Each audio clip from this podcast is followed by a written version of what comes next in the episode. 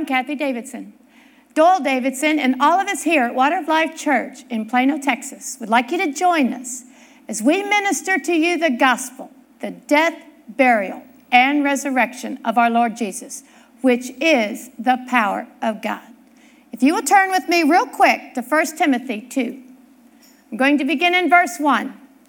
It says, I exhort, therefore, that first of all, supplications, prayers, intercessions, and giving of thanks be made for all men, and that includes women, for kings and for all that are in authority, that we may lead a quiet and peaceable life in all godliness and honesty. We are going to begin with prayer, and I'm going to begin with this Father, I thank you that first of all, supplications, prayers, intercessions, and giving of thanks be made for all men, for kings and all that are in authority, that we may lead a quiet and peaceable life in all godliness and honesty. We just performed the Word of God, and I'm going to continue. Father, I thank you. Father, let the power of my Lord be great. Father, let the power of my Lord be great.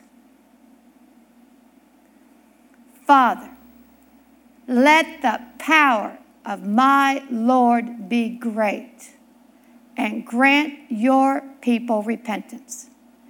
Open our eyes that we can see. Open our hearts like you did for Lydia, that we can attend unto the things which are spoken. Turn us from darkness to light, from the power of Satan unto God. And I ask this in Jesus' name. Every knee bows. Every knee bows. Every knee bows in Jesus' name. Every knee bows in Jesus' name. Every knee bows. Yes, you. In Jesus' name. Amen. Every knee bows. In Jesus' name. Things in heaven, things on earth, and things under the earth. And every tongue confesses that Jesus Christ is Lord to the glory of God the Father. Every knee bows. Every knee bows. Every knee bows in Jesus' name. Amen. Amen. We're going to begin with some praise and worship. Join in.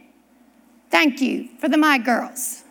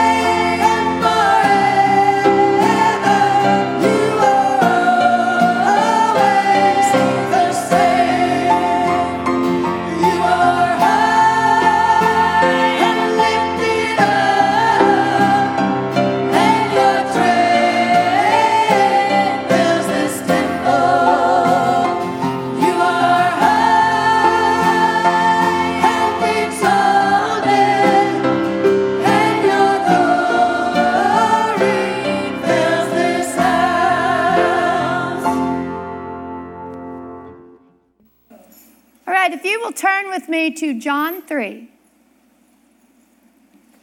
I'm going to begin in verse 7. And this is Jesus speaking to Nicodemus, a ruler of the Jews.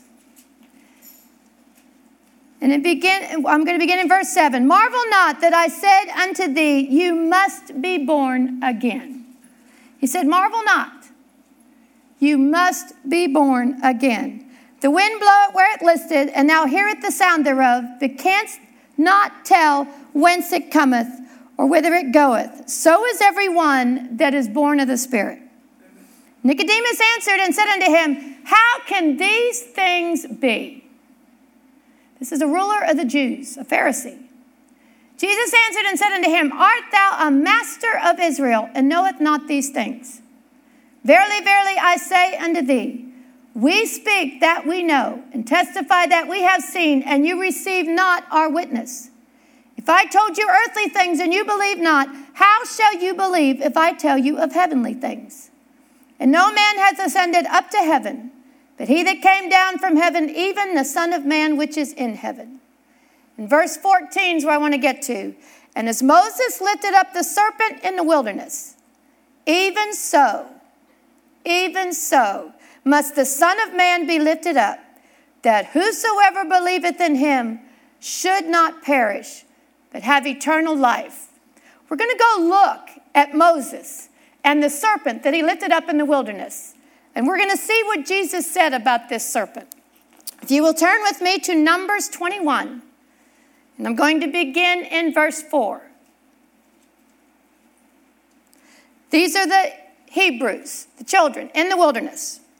And they journeyed from Mount Hor by the way of the Red Sea to compass the land of Edom. And look at this next phrase. And the soul of the people was much discouraged because of the way. That word discouraged means to be grieved, to be impatient, to be vexed. They were much discouraged because of the way. The first time God showed me this, I got nailed and had some repentance to do because I was grieved at the way that I was being led by God. So I understand what was going on here with the Hebrews. It said, And they journeyed from Mount Hor by the way of the Red Sea to compass the land of Edom, and the soul of the people was much discouraged because of the way. And the people spoke against God and against Moses. Wherefore have you brought us out of Egypt to die in the wilderness? For there is no bread, neither is there any water, and our soul loatheth this light bread. For those of you that are young and don't know what the word loathe means, it means to hate. And our soul hateth this light bread, this manna that God was feeding them.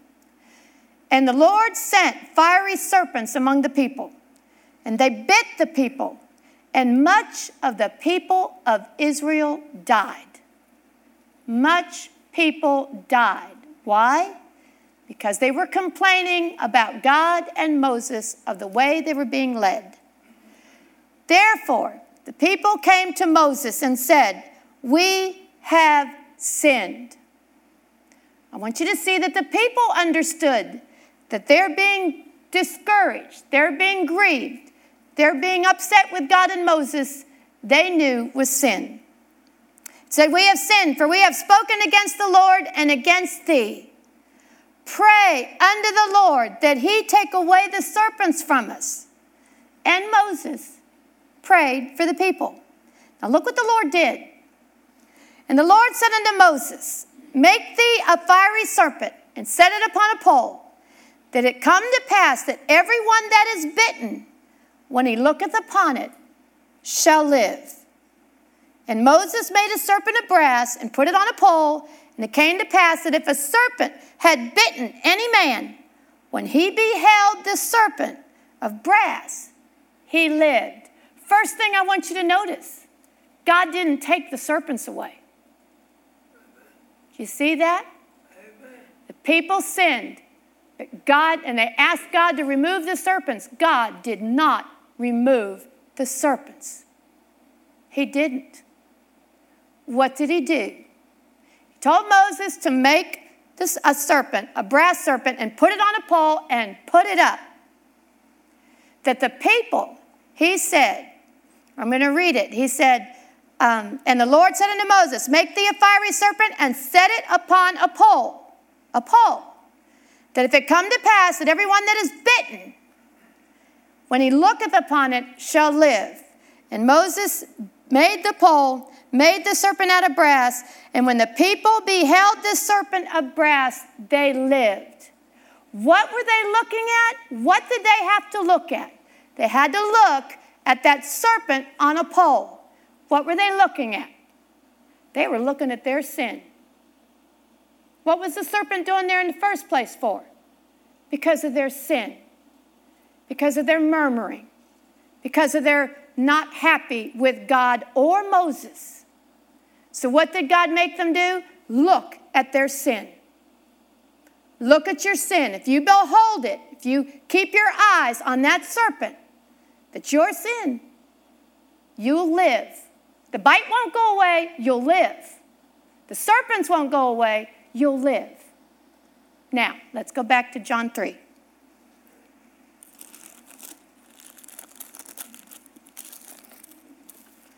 Going to go back to verse 14.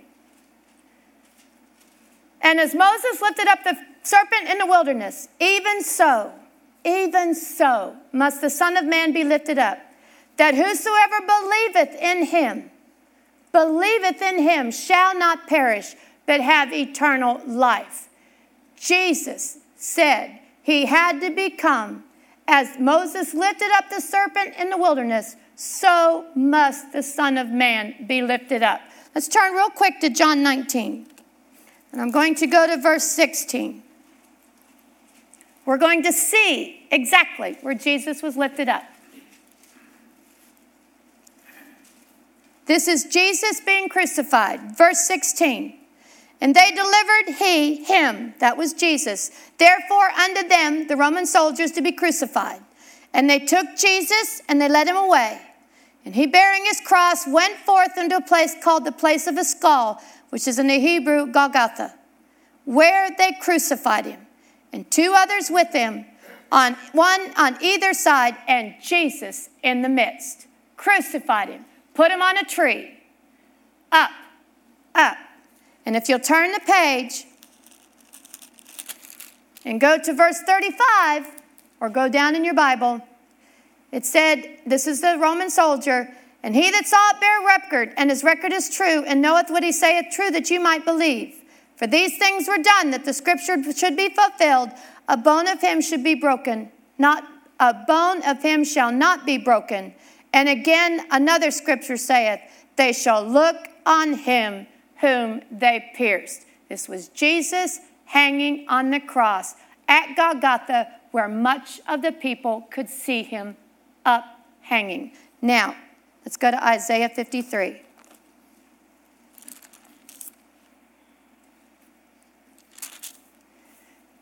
I'm going to begin real quick in verse 1. Who hath believed our report, and to whom is the arm of the Lord revealed? For he shall grow up before him as a tender plant and as a root out of a dry ground. This is Jesus. He hath no form nor comeliness, and when we shall see him, there is no beauty that we should desire him. He is despised and rejected of men, a man of sorrows and acquainted with grief. And we hid his our faces from him. He was despised, and we esteemed him not. Notice right here, they didn't want to look at him. It says, a man of sorrows acquainted with grief, and it, we hid as it were, our faces from him. He was despised, and we esteemed him not. But what did they have to do in the wilderness with the serpent? They had to behold him. Now, what are we beholding? Verse 4 Surely he has borne our griefs, and he has carried our sorrows. And yet we did esteem him stricken, smitten of God, and afflicted. Verse 5 but he was wounded for our transgressions, he was bruised for our iniquities. The chastisement of our peace was upon him. Consider this body on the tree for a moment. Consider the body. It was marred more than any man, every bone dislocated. I've said it before. They always have the pictures of his hands stretched out. Cannot be. Your shoulders are out of joint. Your elbows are out of joint. You can't be that way. So he is marred more than any man. It says he hath no form, no form. Now I want you to behold that body. What was on that body that we beheld being crucified? It says it in verse 4 or verse 5 but he was wounded for our transgressions. What are you looking at on that tree? What are you looking at when you look at that man being crucified? Your sin. You are beholding your sin on that man. Your sin. Your sin. Not everybody's sin in the whole world. That is true. But you're looking at your sin. Yours.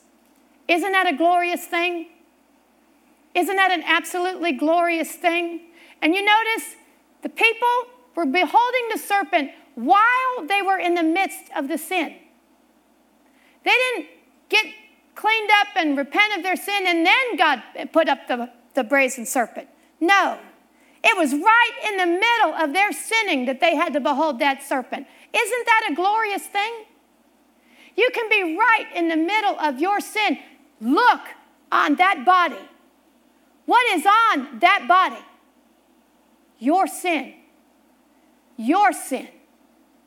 That thing you did, those things you said on that body. Keep your eyes on that body. Keep your eyes on that body. Now, what happened to that body with your sin? What happened to that body with your sin? Let's go to verse 10. Yet it pleased the Lord to bruise him. He has put him to grief.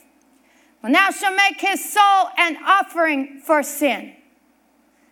He shall see his seed, he shall prolong his days, and the pleasure of the Lord shall prosper in his hand. I want you to see that first part of that verse. It pleased the Lord. It made him happy that Jesus bore your sin and my sin. It made the Father happy to put him up, to lift him up with our sin on it. And it said, He shall see his seed, shall prolong his days, the pleasure of the Lord shall prosper in his hand. He shall see the travail of his soul, and he shall be satisfied. He shall be satisfied. The Father was satisfied with Jesus' sacrifice. And by his knowledge shall my righteous servant justify many, for he shall bear their iniquities, our iniquities, my iniquities on that body. Therefore, therefore, that body died. Jesus died. He didn't fall asleep for three days. He didn't disappear into a, a holding pattern for three days. He died. That was a dead body in the tomb. Thank God it was a dead body. Thank God he became dead. Died two deaths, a physical and a spiritual. That was a dead body in the tomb for us. And that spirit and soul of Jesus went to hell for us. That was us in hell he was paying for. Isn't that a glorious thing? That was us in hell he was paying for. And the Father was satisfied with that sacrifice and raised him from the dead. And like it says in Acts 19, we have assurance. We have assurance. Let's go there. This is one of my favorite verses when you have favorites.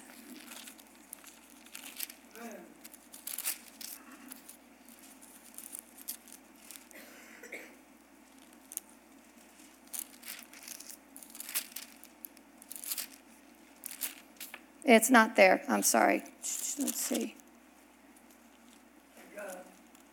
Okay, but anyway, it says, We have assurance in that He raised Jesus from the dead. We have assurance that those sins are taken care of, that we have been justified, that we've been sanctified, that we've been set apart to the Father Why? Because Jesus was raised from the dead. That is our assurance that the Father received that sacrifice. Now let's finish back in John 3. Verse 14 And as Moses lifted up the serpent in the wilderness, even so must the Son of Man be lifted up, that whosoever believeth in him, whosoever believeth in him should not perish, but have everlasting life. Notice, notice, whosoever believeth. That word believe, to have confidence in, to trust in, to hang on to, believeth in him, trusteth in him. Keep your eyes on him, just like the people did in the wilderness with the serpent. To keep your eyes on Jesus and on that gospel. To keep your eyes on him. And what happens when we keep our eyes on that sacrifice and not look at what's going on around us or in our hearts or in our souls? Jesus is preaching the gospel right here. Keep your eyes on the gospel that Jesus died for you, that he was buried for you, that he was raised again for you. You keep your eyes on that, just like the people had to keep their eyes on the serpent. If they kept their eyes on the serpent, they didn't die. What happens when we keep our eyes on the gospel and not look at the circumstances? What happens? It says right here, verse 15, that whosoever believeth in him should not perish, but have eternal life. Do you know eternal life isn't just after you're dead? Do you know you start entering eternal life the moment you're born again? The moment you're born again, your spirit becomes one with Jesus and your eternal life starts. What is eternal life? Jesus said, Our Father which art in heaven, hallowed be thy name. Thy kingdom come, thy will be done on earth as it is in heaven. Is there prosperity in heaven? Well, then you got it on earth. Is there healing in heaven? Then you got it on earth. Is there forgiveness in heaven? You got it on earth. Eternal life starts the moment you are born again. And whatever you need, that is part of your eternal life. How do you get it? You keep your eyes. You keep your eyes on that gospel, on what Jesus did for you, and what that gospel brought you will come to pass. I have the world's best song for today. Paul is going to sing, Jesus paid it all. And I'm going to turn this over to Doyle.